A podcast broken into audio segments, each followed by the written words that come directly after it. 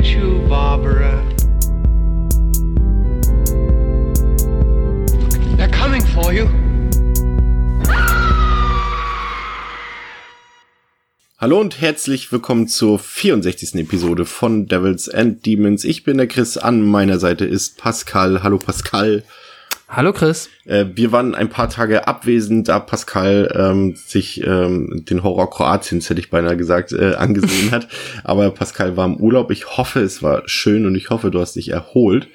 Ja, Aber beides. wahrscheinlich ist die Erholung bei der Auswahl unseres heutigen Filmes und nach deiner Sichtung dieses Filmes ist die Erholung wahrscheinlich schon wieder direkt flöten gegangen. Denn Ja, ich, ganz so schlimm ist es nicht, sagen wir es mal so. Denn äh, wir haben uns einen Film ausgesucht, der tatsächlich in den 90er, Ende der 90er Jahre, als ich den das erste Mal gesehen habe, zu meinen absoluten Highlights und Lieblingsfilmen ähm, gezählt hat. Und ähm, als ich den dann irgendwann mal auf DVD wiedergefunden habe, günstig, äh, und mir angesehen habe, habe ich mich doch ziemlich erschrocken, ähm, wie miserabel dieser Film noch ist, den wir heute besprechen. Und dann dachte ich so, okay, äh, du musst jetzt Pascal ins Boot holen, der muss sich den Film auch unbedingt reinziehen. Ich weiß nicht, hattest du den vorher irgendwann vielleicht in der Kindheit schon mal gesehen? Ich hatte den ja nicht mal auf dem Schirm, obwohl das ähm, so, ich meine, Jurassic Park war voll mein Ding und eigentlich war das so ein Mitte 90er Film. Mm, Ich weiß nicht, irgendwie ist der an mir vorbeigegangen. Ich habe den auch überhaupt nicht mehr in Erinnerung, dass der irgendwo mal plakatiert war oder so. Ne, Es ist ganz seltsam. Es ist lustigerweise auch seltsam, dass ähm, dieser Film äh, auch auf tatsächlich auf einer Romanvorlage von äh, Michael Christian äh, äh, beruht, wie eben auch Jurassic Park oder äh, Westworld oder Twister.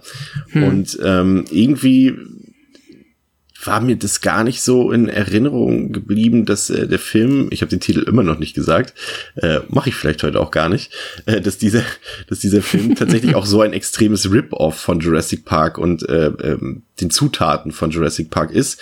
Ähm, aber er macht halt genau das, äh, alles, was Jurassic Park richtig gemacht hat, macht er alles falsch. Äh, wir reden heute über ähm, Kongo aus dem Jahre 1995. Ähm, ein Film, der im Folgejahr seines Releases tatsächlich für äh, sieben goldene Himbeeren nominiert war und das völlig zu Recht. Das Schlimme daran ist, dass wenn man sich so die Zutaten anguckt, die dieser Film, äh, dieser, dieser, ja, kann, ich weiß nicht, ob man ihn Tierhorrorfilm nennen kann, ja, aber muss es ja letztendlich, oder Abenteuerhorror, vielleicht ist es auch gar kein Horror, aber ich finde dann schon ein paar Horrorelemente. Und wenn es die Qualität des Films ist, die Horror ist, ähm, aber der hat irgendwie so Zutaten, da denkst du eigentlich, was ist da schiefgelaufen? Ich meine, wir haben Effekte von Stan Winston, den hatten wir hier auch schon ein paar Mal im Podcast bei Alien oder bei Wrong Turn. Wir haben einen Score von Jerry Goldsmith, der hat ebenfalls den Score für Alien gemacht oder für Filme wie äh, den ersten Rambo oder LA Confidential, Chinatown. Du hast mit Frank Marshall einen Regisseur, der sich zumindest im Tierhorror auskennt, weil er auch Arachnophobia gedreht hat, aber eigentlich auch als Produzent von so Klassikern wie Indiana Jones, Back to the Future und Gremlins fungiert hat. Und du hast eigentlich auch gute Darsteller an Bord, so Laura Linney, die hat halt äh, Truman Show gemacht oder vor kurzem Nocturnal Animals oder auch Mystic River. Du hast den Ernie Hudson, ist auch ein Publikumsliebling aus Ghostbusters. Tim Curry hast du dabei, den, den Original Pennywise und dann auch noch Bruce Campbell. Also was will man eigentlich mehr? Ähm, aber schon ähm, bei der, ja, ich sag mal, bei dem, wenn man sich den Plot so anguckt, da kann man sich schon denken, was da so schief laufen könnte. Deshalb, äh, Pascal, erstmal äh, dein Turn. Worum geht's in Kongo? Das Gorillaweibchen Amy ist eine sehr spezielle Vertreterin ihrer Art. Mit Hilfe einer von Dr. Peter Elliot entwickelten Gerätschaft kann sich Amy durch Gebärdensprache verbal mit ihrer Umwelt verständigen. Aber Amy vermisst ihre Heimat im Dschungel des Kongo. Weil die Universität die Unkosten einer Auswilderung aber nicht übernehmen möchte, finanziert der zwielichtige Geschäftsmann Herkimer Homolkart die Reise. Ebenfalls begleitet Karen Ross den Wissenschaftler, denn diese möchte ihren Verlobten aus dem Urwald retten, welcher bei der Suche nach einem wertvollen Diamanten auf mysteriöse Weise attackiert wurde und verschollen ist. Und der Film beginnt ja eigentlich relativ verheißungsvoll, würde ich sagen. Also man sieht ja da, dass da so eine ähm, Expedition in den, Ko- im Kongo stattfindet, um irgendwie Diamanten zu finden für einen gigantischen Lasersatelliten oder irgend so ein Crap.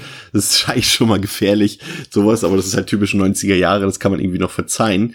Und äh, dann siehst du da halt, wie äh, eine Truppe von ja Forschern, Söldnern, Wissenschaftlern, whatever, äh, dort unterwegs ist, aber etwas Großes und Böses äh, diese Mannschaft Mannschaft quasi komplett umbringt.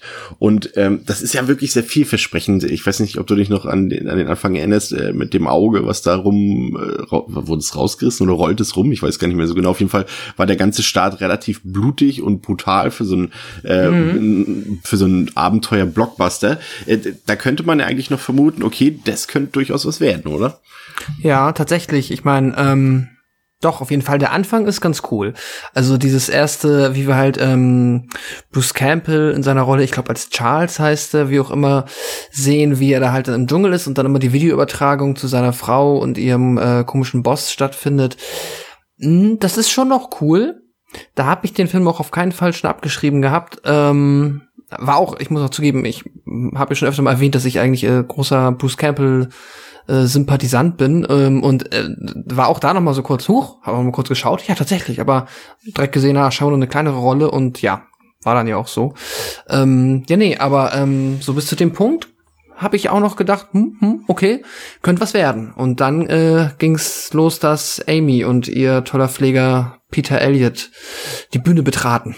ja, vor allem, das auch so, dass gar kein Mysterium darum gemacht wird. Ne? Das ist halt so eine Sache wie bei Jurassic Park, wo du so ein bisschen geteasert wirst, mal hier und da relativ, na, ich will jetzt nicht sagen subtil, aber schon so ein bisschen geheimnisvoll und bekommen wir jetzt hier wirklich Dinosaurier zu sehen und, und wie wird das äh, funktionieren. Mhm. Und hier mhm. ist halt so, nach wenigen Minuten ist irgendwie schon klar, dass irgendwas mit Affen oder Gorillas zu tun haben muss, weil du das halt auch wirklich direkt äh, auf dem Tablett serviert bekommst mit mit Amy und und und das ist halt überhaupt nicht subtil in dem Film und äh, er versucht halt so ein bisschen diesen Aufbau auch so von Jurassic Park so ein bisschen nachzueifern, ähm, halt mit diesen ähm, mit dieser Teamfindung, wer reist denn da mm. wohin und mit dieser mit der Reise dorthin, aber das ist alles so ereignislos und überhaupt nicht spannend. Und das ist halt so vollkommen daneben irgendwie, finde ich. Also die haben so, du siehst dann halt unterschiedliche Charaktere, äh, die, die unterschiedliche Motive und Re Interessen haben an dieser Unternehmung, dort in den Kongo zu reisen. Ähm, da ist äh, zum einen halt, ähm, ich habe schon wieder nicht mit dem Namen, jedenfalls die Figur, die von Dylan Walsh gespielt wird, äh, der halt den, den äh, Amy bei sich hat, diesen Amy Der Peter Elliott, Peter, wir ihn Peter und und und ähm, dort vielleicht irgendwie will, dass Amy mal den Ruf der Freiheit genießt und Artgenossen ähm, sehen kann und mit denen interagieren kann. Dann hast du ähm, ähm, Laura Linney, die war Bruce Campbell ihr Mann, ja, ne? Ihr Verlobter. Ihr Verlobter, genau. Genau. Ähm, sie muss ja. Ich, ich, ich roll das noch mal so ein bisschen auf, ja. weil ich habe da noch so ein, zwei Kritikpunkte, die ich dann auch noch da äh, dann ähm, so im, im ersten Drittel, nenne ich es mal so, quasi im ersten Chapter anbringen möchte. Also wir sehen ja erst, wie, ähm, also erstmal lernen wir ja dieses Device kennen, das ähm, Peter gemacht hat, was ich, ich sag's mal schon direkt, unfassbar überflüssig finde. Äh, das haben, also das Device ist, dass jetzt Amy, da hat, die hat so ein, ja, so ein, so eine Art ha fancy Handschuh, sieht so ein bisschen aus wie so ein Power Superglove und ähm, mit dem kann sie jetzt halt Gebärdensprache machen und ein Computer übersetzt das in verbale, also quasi ist ein Sprachcomputer und dann spricht sie einfach, wie mit so einer äh, 90er Version von Siri quasi. Äh, und das funktioniert erschreckend gut und das ist schon mal erstmal ich kann mir halt vorstellen, dass das in den 90ern vielleicht cool war, weil das irgendwie so, das ist genauso das Zeitalter, wo man dachte jetzt so, mh, hm, jetzt wird alles noch ein bisschen besser mit den Computern, alles wird ein bisschen moderner und da es fühlt sich sowas eher wie so eine realistische Reichweite an. Es ist aber halt irgendwie nichts, was jetzt dann gut gealtert ist und äh, ich finde das halt auch schon da ja, Hast du verstanden, wie intelligent Amy jetzt ist? Oder weil mir wird so erklärt, als ob der einzige Unterschied vorher war, dass sie halt nicht reden konnte und jetzt kann sie reden und jetzt ist sie quasi auch ein Mensch. Ja, ja, ja, das ist also es ist irgendwie so ein, das sind alles so so, da werden Vorwände gesucht äh, anhand der Figuren oder äh, anhand dieses Affen, ähm, um irgendwie diese diese Expedition zu erklären.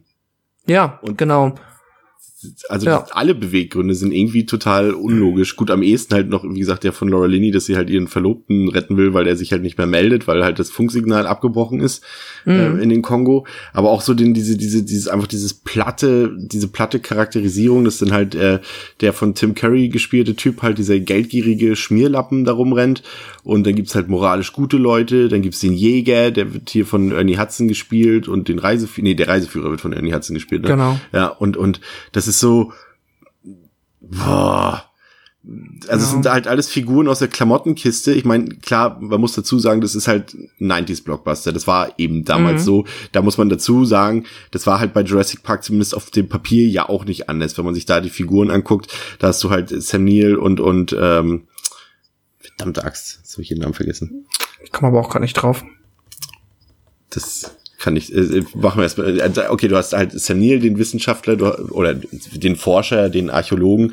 Du hast mhm. äh, äh, Jeff Goldblum als als Theoretiker und als Wissenschaftler und und dann hast du halt die Leute, die ans Geld denken. Das ist der der äh, Typ, der Finanzier da von dem Park und und und so weiter. Die haben auch alle halt dieselben Beweggründe wie halt hier in diesem Film. Und aber sie haben halt irgendwie mehr Tiefe so in ihrem Sinne und mehr mehr Charisma. Und diese Figuren hier, da habe ich schon nach fünf Minuten kein Bock. Laura Dern war es übrigens. Und du hast hier übrigens, äh, du hast dann hier keine Figur, die dir schon irgendwie am Anfang so am Herzen liegt. Die sind alle irgendwie blöde. Und das macht dann irgendwie so einen Film, ja, ich weiß nicht, ja, du hast halt vom Start weg so ja, schwierig, wolltest du wahrscheinlich sagen. Ja, äh, es macht halt, ähm, ich finde halt die Dialoge unfassbar schlecht. Ich finde auch das Drehbuch einfach nicht gut. Im Sinne von, ich hab, du kannst jetzt, also, kannst du keiner Figur ein richtig gutes ähm, Sympathieverhältnis aufbauen, so ging es mir zumindest, weil ähm, dieser Peter Elliott, der halt der Pfleger von Amy ist, der ist ja offensichtlich, das ist der Good Guy, das ist der, der auch später keine Waffe haben möchte oder der, der halt einfach nur sich um das Wohlergehen seines ähm, Schützlings, Schützling kümmern möchte. Und das ist wirklich so der super Good Guy, aber der ist halt auch prätentiös ohne Ende und hält immer so ganz widerliche Monologe, die auch kein Mensch so sagen würde. Und dann macht das, äh, hakelt sich der Film halt auch unfassbar lange, so von Kleinigkeit zu Kleinigkeit und wird immer nur getragen von diesen seltsamen Dialogen. Dann ist halt Ernie Hudson in seiner Rolle halt auch so der unfassbar coole Reiseführer. Der ist halt so der cool Guy, während halt der andere der Good Guy ist. Aber auch, also für mich ist es schon so, dass so Ernie Hudson und Tim Curry machen es erträglich, weil ich mir die halt, ich finde ich halt auch sympathisch, einfach mit ihrer Ausstrahlung, wenn sie halt vor der Kamera stehen. Aber auch nicht so wie in anderen Filmen, weil auch hier sind ihre Dialoge einfach unfassbar platt, doof und halt nicht so cool wie in Jurassic Park. So man kann es halt versuchen, das cool zu machen und dabei scheitern oder es gut bekommen. Und ich finde hier ist halt 90 Prozent der Figuren scheitern daran, cool zu sein oder ihre Rolle irgendwie so gerecht zu werden, dass man, dass sie halt dann auch ihren Zweck erfüllen, so. Und dann hast du halt auch so ein arges Problem mit der Tonalität.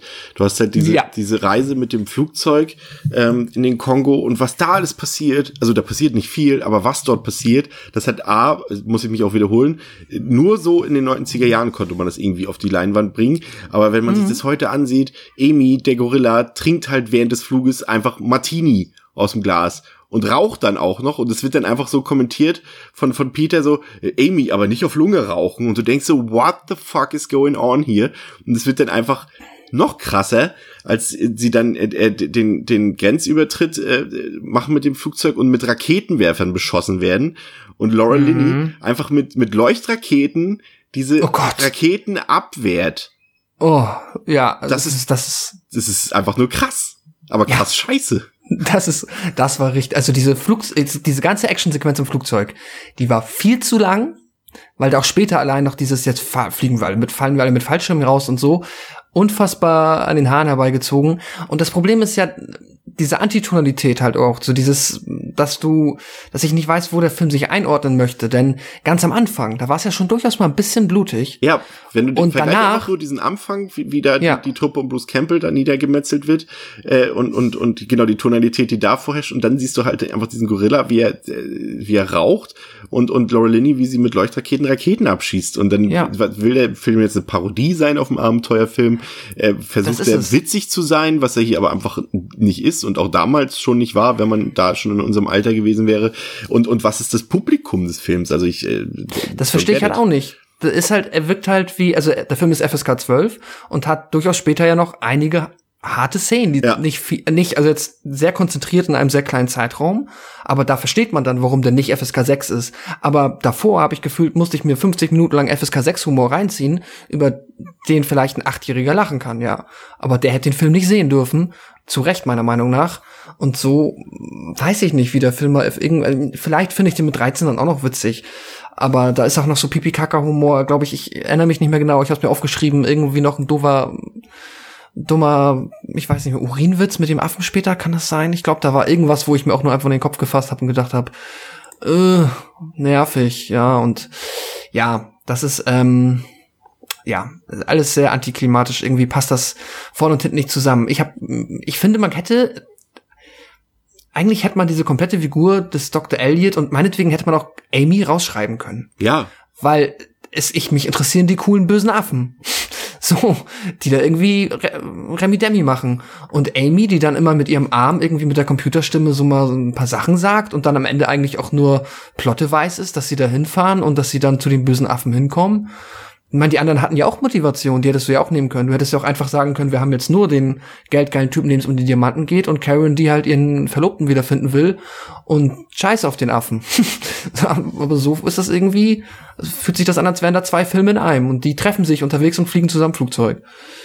Das ist, das, das krass ist halt auch, dass der Film halt ein unglaubliches Pacing-Problem hat, weil einfach gefühlt die ganze Zeit nichts passiert. Es passiert nichts in, in, in, in, in, in dem Flug und es passiert auch nichts nach der Ankunft. Also das ist so, äh, es einfach nix. Also das ist halt so krass, krass langweilig, was da passiert. Also eben, weil nichts passiert. Und, und das, Sie laufen irgendwann an einem zweiten Flugzeug vorbei, erinnerst du dich daran? Das abgestürzt Ja. ist. Das hat überhaupt keinen Sinn. nee, es ist einfach Nichts. Sie gehen einmal, sie haben dieses Setpiece, das ist offensichtlich Studiokulisse. Sie laufen dann durch den Urwald, sehen ein zweites Flugzeug, das abgestürzt ist und laufen dran vorbei. Ernie Herzen sagt, ja, das ist das Flugzeug. Nee, oder nee, Karen sagt, das ist das Flugzeug, das hat mein Chef uns nachgeschickt, weil er dachte, ich hätte es nicht geschafft. Und sagt Ernie Herzen, ja, ist so. Okay, cool. Nächste Szenenwechsel. nie wieder, nie wieder relevant. Scheißegal, dass es dieses Flugzeug gab. Hat 30 Sekunden den Film gestreckt. Aber es ist ein guter Punkt, den du gerade ansprichst. Also dieser Dschungel, der sieht halt sowas von nach Studiokulisse aus. Das ist furchtbar. Ja. Du siehst halt, dass jede einzelne Pflanze entweder aus Plaste ist oder da einfach so hingepflanzt wurde. Genau, dass es so an dieser Stelle gerade passt. Es ist halt null natürlicher Dschungel, null Atmosphäre. Das sieht halt aus wie, wie ein Stadtpark in, in, in LA oder sowas, wenn man es jetzt ganz übertreibt irgendwie. Und die laufen auch gefühlt äh, alle fünf Sekunden äh, am selben Baum vorbei oder an denselben Büschen vorbei und es sieht alles Oh. so, auch die Steine und so, es sieht alles nach Pappmaché aus. Das ist unfassbar hässlich, was du da zu sehen bekommst. Das ist unglaublich. Das ist so, Ja, der Dschungel äh, besteht ja auch halt nur aus Lichtung. So, Ja. du hast ja gefühlt immer eine Lichtung, da sind dann irgendwie so drei Bäume zwischen, dann gehen sie in die nächste Lichtung. So stelle ich mir keinen Dschungel vor. Und ich weiß nicht, bei einem Budget von 50 Millionen, weiß nicht, hätte man ja auch erwarten können, dass da irgendwie was mehr machbar ist. Ich weiß es nicht. sieht alles so künstlich und unorganisch aus, so, also ko- vollkommen unglaubwürdig. Ja. Und das, ich meine, wenn nicht mal das passt, ne? Und dann ist halt diese unglaublich Langeweile, das ist halt, bis die irgendwann mal an diesem Zielort, die wollen ja in diese, in diese äh, verlorene Stadt, äh, äh, Sinch, oder wie die heißt, äh, kommen und, und also einer da, passiert eine halbe Stunde lang einfach nichts, außer dass sie sich gegenseitig aufklären über diese verlorene Stadt. Das passiert halt Genau. auf dieser Wanderung dorthin und sonst passiert gar nichts. Da passiert keine Action, da passiert nichts, kein Humor, also zumindest keiner, der irgendwie auch nur annähernd sitzt und es ist keine Charakterzeichnung. Du hast halt eben dann, wie du schon gesagt hast, dann am ehesten noch Ernie Hudson, der zumindest ähm, auf dieser Ebene des Films, die halt totaler Unsinn ist, und total Hanebüchen ist. Auf dieser Ebene agiert halt auch Ernie Hudson und man könnte halt eben denken, dass, dass, dass er verstanden hat, dass er hier gerade richtige Scheiße abdreht und, und, und so wie wir es bei, bei Jason Statham im The Mac hatten, so ist es ungefähr noch Ernie Hudson so auf dem Level.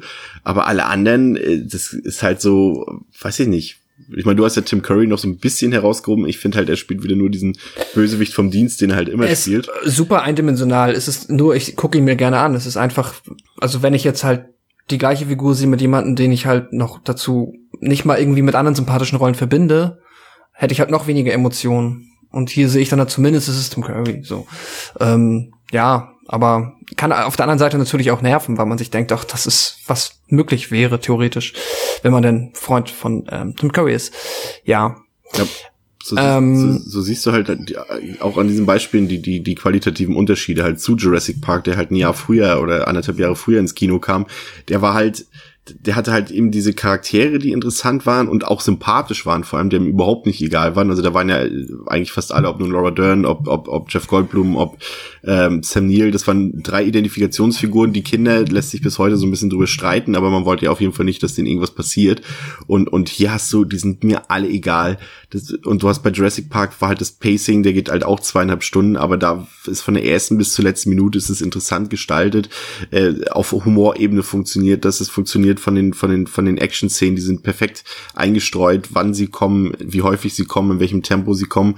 Und es war halt auch ein authentisches Setting und es passiert ja einfach null. Nix davon. Man, man muss dazu erwähnen, wenn wir uns so langsam, was heißt so langsam, wir bewegen uns jetzt, wir sind eigentlich schon mittlerweile so ein bisschen in der zweiten Hälfte des Films. Wenn sie dann irgendwann mal ankommen, und ich glaube, das ist bei ich musste jetzt lügen, aber ich glaube, es ist ich hab's aufgeschrieben. 75 Minuten ungefähr. Ja, ab Stunde. Also ich habe, ich habe, meine, meine Notizen steht, ab eine Stunde 16 fängt der Film an spannend zu werden. Ja, aber eine Stunde 16, das muss man sich ja. überlegen, wirklich. Das ist halt schon hart, so. Und bis dahin hast du, dann siehst du sie campen, dann sagen sie, hey, cooles Equipment, ja, das ist das beste Equipment, das es gibt. Dann regnet es. Fun Fact, alles stürzt ein. Und ich auch so denke, ja, okay, super Equipment. Und ähm, ja, dann siehst du sie auf dem Wasser fahren, dann treffen sie auf Ureinwohner. Die Ureinwohner malen dieses Zeichen oder haben, ja, die Ureinwohner haben dann halt schon die, ähm, wie auch immer, Leiche von dem Verlobten von Karen gefunden. Mm, ja. Aber auch wieder ein guter Punkt, auch, auch die, diese Darstellung von, vom Kontinent Afrika, äh, so, die beschäftigen sich ja nicht mal damit, dass es irgendwie, also das wirkt so, wir reisen jetzt in das Land Afrika also, dass es da irgendwie auch mhm. äh, 40 Länder gibt in Afrika mit unterschiedlichen Kulturen und Begebenheiten und so weiter. Das interessiert die Hollywood-like dort überhaupt nicht. Das wird einfach als rückständiger, kriegstreiberischer und, und dummer Kontinent dargestellt, also richtig auf rassistische Art und Weise. Und, und, und das fällt dann irgendwann schon gar nicht mehr auf, weil es einfach nur noch ein weiterer Tiefpunkt des Films ist, diese Darstellung der, der Menschen dort aus dem Kongo und, und das ist halt, ja. geht halt gar nicht. Also. Ja, das ist halt leider wirklich so. Das fand ich auch, ähm, das Einzige, was hier halt das Schöne, aber das macht halt jeder Film auf der Art und Weise, dass natürlich halt, ne, so die, es gibt ja später auch noch so ein paar Shots, die halt so ein bisschen Landschaft zeigen. Ähm, das heben sie halt hervor und sie heben auch so ein bisschen halt die Natur hervor in Anführungszeichen, so gut das Ding gelingt. Aber alles, was da auf menschlich auf der Ebene passiert, ist auch sehr eindimensional und einfach auch nur Mittel zum Zweck und gerade so, dass es halt jeder versteht im Sinne von, Ernie Hudson hat offensichtlich eine wichtigere Rolle und äh, jede andere schwarze Figur, die da halt ist, die ist dann halt entweder das äh, Soldatenklischee oder das ähm, halt einfach Arbeiterklischee und hat auch nicht irgendwie eine nennenswerte Funktion und wirkt aber auch so so weit fern von dem äh, Ernie Hudson. Also das ist, weiß nicht, die fühlen sich so an wie kleine Ameisen, die so um diesen Film drumherum laufen und denen wird nicht wirklich Respekt gezollt oder mit denen irgendwie vernünftig umgegangen. Ja, ist jetzt, ja. Ich merke auch halt gerade wieder, so ein Film verleitet halt auch so zum Nitpicking, weil, ähm, ja, ich meine, ich sage ja auch oft, ich mag auch mal richtig schlechte Filme gucken. Ich habe ja auch ein äh, Fable für Trash-Filme, aber das ist halt so ein Film, der auf diesem Niveau dümpelt, dass es mir unfassbar schwer macht. Das ist für mich, ich, ich habe viel mehr Probleme, so einen Film zu genießen und mich da nicht über jeden Kleinkram aufzuregen, als wie bei einer richtigen Vollkatastrophe, also richtig, richtig, richtigen Vollkatastrophe, wo ich dann halt einfach noch drüber lachen kann. Weil hier hast du halt, wie du ja gesagt hast, auf dem Papier hast du das Potenzial und da wäre was möglich gewesen. Das Budget. Ja, das Budget. Und dann dümpelt das so auf so einer ganz, ganz doofen Note rum. Und das macht das, da kann ich mich dann immer ganz herrlich drüber aufregen. Aber es, ja. es kommt ja dann immerhin, immerhin, ich will nicht sagen, man wird entschädigt, aber es kommt ja dann zumindest noch zur großen Schlacht äh, gegen die ja. hyperbösen, aggressiven Gorillas. Ähm, aber da fragt man sich schon, so, was soll das denn irgendwie für eine Bedeutung haben? Auch so, jetzt mal abgesehen vom Finale, was will uns der Film eigentlich sagen? Also ich verstehe es einfach nicht. Willst, soll das einfach nur wieder dieses typische Klischee sein, der weiße Mann invasiert, macht eine Invasion irgendwo bei Eingeborenen und nimmt den alles weg? Ja, das will er uns vielleicht irgendwo so sagen, aber das kommt halt null rüber, dass da irgendwie Kritik großartig hintersteckt, außer jetzt von den Stereo stereotypischen Abziehbildcharakteren. Und, und ich weil sie ja halt auch die Gorillas alle umbringen und selbst die, die Hauptfigur, jetzt Laura Linney, wie sie dort, ich, das ist auch wieder so ein Magic Moment in Anführungszeichen des Films, wie sie dort einfach diesen, diese Gorillas weglasert mit diesem roten Laserstrahl. so, was zur Hölle, um Gottes Willen. Und dann kommt noch dieser Vulkanausbruch, dann versuchen sie irgendwie in, in zehn Minuten alles an Action reinzuhauen, was sie halt vorher nicht geschafft haben, auf dem Film zu verteilen. Mhm. Und das ist, also, es ist noch okay, im Rahmen dessen, was man zuvor gesehen hat, äh, steigert es so ein bisschen den Unterhaltungswert, vielleicht auch ein bisschen die Spannung. Also zumindest erhöht sich ja das Tempo und es gibt halt ein bisschen mehr Action-Szenen. Genau. Aber selbst diese Action-Szenen sind halt auch auf niedrigem Niveau. Du siehst halt eigentlich in der Regel nur kopfloses Geballer. Ein paar nette, ja, man kann schon, ich will jetzt nicht sagen, es richtige Splatter-Szenen sind es nicht, aber schon ein paar blutige Szenen. Aber die sind dann halt, verlieren sich halt auch wieder dadurch, dass das diese ganzen Kämpfe und so halt in diesen Pappkulissen stattfinden und das dann Ganze noch billiger wirkt am Ende irgendwie. Also ich verstehe das einfach nicht, diesen Film. Was der will von mir, was will der? Ähm, muss er dazu sagen, auch die, ja, ich erwähne das jetzt mal kurz, auch die Affenkostüme sind halt dich halt so hm, okayisch. Was man dazu noch erwähnen kann, ist halt ursprünglich wollte, wollten hier auch äh, die Produzenten gerne mit CGI arbeiten, wie es ja bei Jurassic Park auch der Fall war. Aber sie haben halt einfach aufgrund der Kapazitäten zu der Zeit war es halt nicht möglich, so ein Fell halt ja. so realistisch äh, darzustellen mit Computern, wie es halt später jetzt bei ich glaube, so Monster AG war ja dann so das Paradebeispiel dafür, dass es das geht. Ähm, aber war da halt noch nicht möglich, deswegen gab es dann halt doch die Anzüge und ich finde auch gerade Amy sieht, also Amy sieht gar nicht aus wie ein Tier. Amy sieht aus wie eine Puppe. Das so. die, also die ganze, die ganze Effekt- und Maskenabteilung hat ja einfach nicht gut gearbeitet. Also muss man ganz ehrlich sagen. Also die, die Gorillas und, und, und auch Emi sehen halt nicht lebendig oder irgendwie gut aus. Also das, mhm. das passt sich eigentlich wirklich fast den, der Studiokulisse an. Wenn man so will. Also ja. es sieht genauso unecht und künstlich aus wie alles andere. Ja, genau. Aber ansonsten ja, ich, ich, als ich dann diese gefühlten 20 Sekunden, kann, diese 20 Sekunden kann man schon sagen Gore, also da ist ja durchaus mal was äh, weggefetzt, ja. sag ich mal so.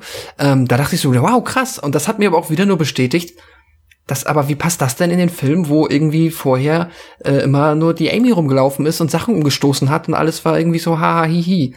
Naja, das war davon hätte ich gern mehr und dann kannst du ja einen Film eröffnen, du kannst ja auch Exposition bieten, du kannst das ja irgendwie verschiedene Figuren irgendwo hin, aber dann fang doch bei Minute 40 an damit und mach nochmal 50 Minuten davon und hier hast du halt einfach, ja, das vom, es passt nicht so richtig zusammen. Das ist zu spät und es ist irgendwie auf jeden Fall noch so eine kleine Versöhnung, aber die kommt zu spät und rockt das dann auch nicht mehr raus. Das, das krass ist halt auch, das nochmal zum Pacing zurückzukommen. Du hast davon gesagt, bei einer Stunde 16 kommen sie irgendwann mal in der Nähe des Zielortes an.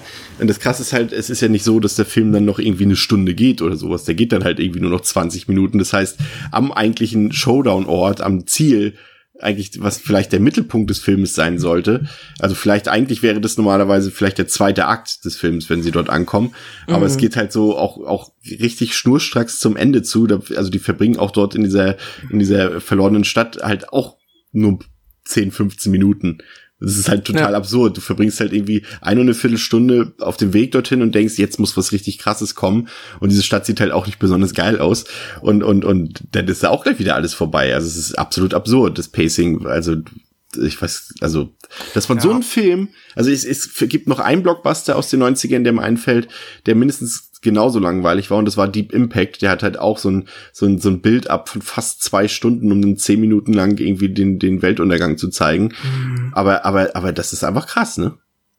Ja, ja, ich, ähm, ich meine, du hast ja auch gesagt, du hast ihn früher geliebt und äh, vielleicht war das ja auch in den 90ern so ein Ding, an mir ist er halt vorbeigegangen, aber ich fand auch in den 90ern den ersten Power Rangers Film mega cool und den habe ich mit 10 geguckt, obwohl der auch eine FSK 12 hatte und dachte ich, wow, das ist ein richtig cooler Film. Vielleicht hat der so ja auch funktioniert. Ich meine, der hat ja auch jetzt zumindest ähm, laut dem, was ich im Netz lesen konnte, 50 Millionen Budget irgendwie 150 Millionen eingespielt und bestimmt noch dann dazu irgendwas später noch an DVD und Blu-ray-Erlösen erzielt. Wobei ist auf Blu-ray? Weiß ich gar nicht. Nee, Blu-ray tatsächlich nicht. Also ich habe auch nur die ja. DVD. Aber die, das, das ist halt, ich kann mich halt zum Beispiel meine Kindheitserinnerung, bevor, also bevor ich jetzt den Film 2015 oder 16 äh, zum ersten Mal wieder gesehen habe, seit meiner Kindheit, meine Erinnerungen bestanden halt nur aus der ersten Szene und aus den letzten 15 Minuten. Okay. Und wenn du die, wenn du die zusammenrechnest und das deine einzige Erinnerung an den Film ist, denkst du natürlich als, als 10- oder 11-Jähriger, coole Sache. Aber dass mhm. da halt irgendwie noch so 75 Minuten kompletter Leerlauf dazwischen lagen, das habe ich halt verdrängt, ne? Ja, ja, klar. Also ich, ich würde ich würd sagen, also dieser Film funktioniert letztendlich nur aus Retro-Gründen für die Kinder halt, die in den 90er Jahren aufgewachsen sind. Für die ist es vielleicht noch erträglich. Also ich habe den ja jetzt auch wirklich schon, also wie gesagt, ja jetzt nochmal gesehen. Und äh, es ist halt so ein, so ein Zwischending. Ich weiß halt nicht genau, ob das so ein Film ist, wo man noch sagen kann, too bad, it's good oder so. Ich weiß es nicht genau. Also weil irgendwie, also er hat nicht den Reiz verloren, dass ich mir den nicht nochmal angucken würde. Aber ich weiß halt nicht, ob das einfach nur so diese äh, Vergangenheitsnostalgie äh, ist oder mhm. ob der halt so scheiße ist, dass man ihn doch irgendwie wieder gucken kann, weil er halt so eine bescheuerten Szenen drin hat, wie einen rauchenden Affen oder sowas. Oder Laura Linney schießt mit Laser mhm. auf Gorillas. Das ist halt die Frage. Das ist die Frage. Ich glaube, wenn man so ein richtiger Trashfilm-Konnoisseur ist, dann findet man da Besseres, weil der halt auch zwischendurch halt dann halt auch nicht so weil er mehr sein will, als er ist, ne? Und so ein ja, und will ja meistens nicht mehr sein, als er ist. Der, der liefert auch nicht so diese krassen, ich fange jetzt an zu lachen, weil das so schlecht ist, Momente, die liefert er halt auch nicht kontinuierlich ab. Der ist halt über lange Strecken einfach belanglos und feuert halt so Klischees ab und Witze, die nicht zünden, ja, aber naja, da gibt's so, so viel Quatsch drin. Erinnerst du dich an die eine Szene, wo sie einmal kurz anfangen, da das Camp abbauen zu singen? Als ja, ja, ja, ja. Das ist auch so. So, what? Okay. Und das auch so ganz kurz, so, dann fangen sie an zu singen und dann denke ich mir, ja, das ist jetzt cheesy. Okay, cut, nächste Szene. Cool. Solche Belanglosigkeiten halt. Ähm, ja. Ich weiß nicht, vielleicht würde ich auch, ja, vielleicht könnte ich das auch so also dieses, ähm, ich habe, würde die glaube ich nicht nochmal gucken, aber klar, ich, wenn man den vielleicht früher dann mal noch in so wohlige Erinnerungen hat aus der Kindheit, so geht's mir halt mit anderen, anderen Filmen aus der gleichen Zeit, die ähnlich qualitativ hochwertig sind. Deswegen kann ich das schon nachvollziehen. Ja, es ist also, wie gesagt, letztendlich findet man wirklich kaum was Gutes an dem Film. Halt die Kulissen und damit die Atmosphäre ist furchtbar. Die Darsteller, die, die, die fragen sich selbst, wie sie in diesen Film gekommen sind. Die Effekte sehen aus wie im ersten Planet der Affen. Story absurd, Dialoge zum Fremdschämen und äh, wie gesagt, also wenn man schon sagen kann, so bad it's good, dann vielleicht halt noch vielleicht auf diese letzte halbe Stunde, wo, wo es dann wirklich noch ein bisschen zur Sache geht, das kann man dem Film noch zusprechen. Mhm. Ähm, aber das, der Weg dahin ist einfach viel zu lang und viel zu ermüdend und da passiert einfach gar nichts. Der Film will uns nichts sagen. Und äh, das ist halt, wenn du es halt, wie gesagt, vergleichst, äh, da, das hat wenige Monate vorher so Meisterwerk wie Jurassic Park aus einer äh, Christian ähm, gemacht wurde und, und Kongo einfach anderthalb Jahre später wirklich alles falsch macht, was man falsch machen kann, ähm, mm. kann man da auch ja letztendlich nicht mehr wirklich eine Empfehlung aussprechen. Und wenn wir ganz objektiv, wenn es jetzt ich jetzt versuche, so objektiv wie möglich zu sein, was natürlich nicht geht, weil man ja immer ein bisschen subjektiv ist, aber muss man schon sagen, das Ding gehört schon so mit zu den schlechtesten Filmen, die es so gibt, ne? hm. Also gemessen, ich, also an, gemessen an, an, an dem, dass es ein Blockbuster ist und so weiter. Ja, ja, genau, ja da, da, was das angeht, ja. Also gibt bestimmt, gehört definitiv zu den Filmen, die äh, am krassesten an dem vorbeigeschossen sind, was da, wo mal an Ambitionen hintersteckte und auch an Geld zugegebenermaßen. Ja. Ist ja, ja, ja, was das angeht, ähm, denke ich auf jeden Fall. Letzter Fun Fact noch, äh, bevor wir zum abschließenden Sternefazit kommen von meiner Seite. Ich habe halt gelesen, dass ursprünglich Bruce Campbell sich tatsächlich für die Hauptrolle des Peter beworben hat. Ähm, ich weiß nicht, wie das gewesen wäre. Er hat dann halt die kleinere bekommen. Vielleicht hätte mir das jetzt mehr gegeben, wiederum. Ich weiß nicht. Ich, ich, ich stelle es mir einfach skurril vor, wie halt Bruce Campbell die ganze Zeit mit dem Affen rumalbert. Aber, aber das hätte dann vielleicht dann für die etwas passendere Tonalität gesorgt. Ich weiß nicht, ja. weil halt, weil halt äh, Dylan Walsh halt auch so völlig nichtssagend ist sowohl mhm. so generell von seinem Typus her, da kann er ja nichts für, aber denen in so eine mehr oder weniger Hauptrolle zu besetzen und, und du denkst ja die ganze Zeit, dass er gleich anfängt zu weinen in jeder Szene von, ja. also ist komisch. Also ich äh, gebe dem Film zwei Sterne. Ja, ähm, ja, alles gesagt. Ich habe dem jetzt äh, nach meiner Erstsichtung eineinhalb von fünf Sternen gegeben und ja, würde den auch nicht empfehlen. Ja. trotzdem sind die Leute jetzt heiß und wollen sich den Film unbedingt nochmal anschauen. Allein wow. deswegen, weil der Film halt so zum Glück eigentlich auch so in Vergessenheit geraten ist, obwohl er damals halt äh, schon angesagt war. Wie, wie, du auch schon gesagt hast, er hat halt das Dreifache seines Budgets eingespielt. Ähm, ja, aber wir werden uns jetzt äh, in den nächsten Wochen mit äh, deutlich besseren Filmen wieder beschäftigen. Wir hatten oh, eine ja. Umfrage, zwei Umfragen am Laufen. Äh, ihr durftet euch zweimal aus vier Filmen ähm, jeweils einen Film rauspicken, den wir für die Episode 65 und Episode 66 besprechen werden. Und ihr habt euch für Cabin in the Woods und für American Psycho entschieden. Da freuen wir uns tatsächlich auch schon sehr drauf, mhm. auf diese beiden Filme. Und dann steht ja zumindest irgendwann für die nächsten Wochen auch äh, das große, große, große, große, große, große, große äh, Freitag der 13. Spezial an. Also äh, könnt ihr euch definitiv auf ähm, was Schönes freuen und den Horror Oktober werden wir natürlich auch ähm, ausführlich aufarbeiten in unserem Podcast. Bis dahin wünschen wir euch eine gruselige Zeit. Der Herbst kommt ja jetzt endlich, obwohl ich habe schon wieder gelesen, nächste Woche immer noch 28 Grad an manchen Tagen. Also ich gebe es schon fast auf. Es wird ein endloser Sommer, aber ist ja auch Horror. Von daher, bis zum nächsten Mal bei Devils and Demons mit Chris und Pascal. Auf Wiederhören. Tschüss.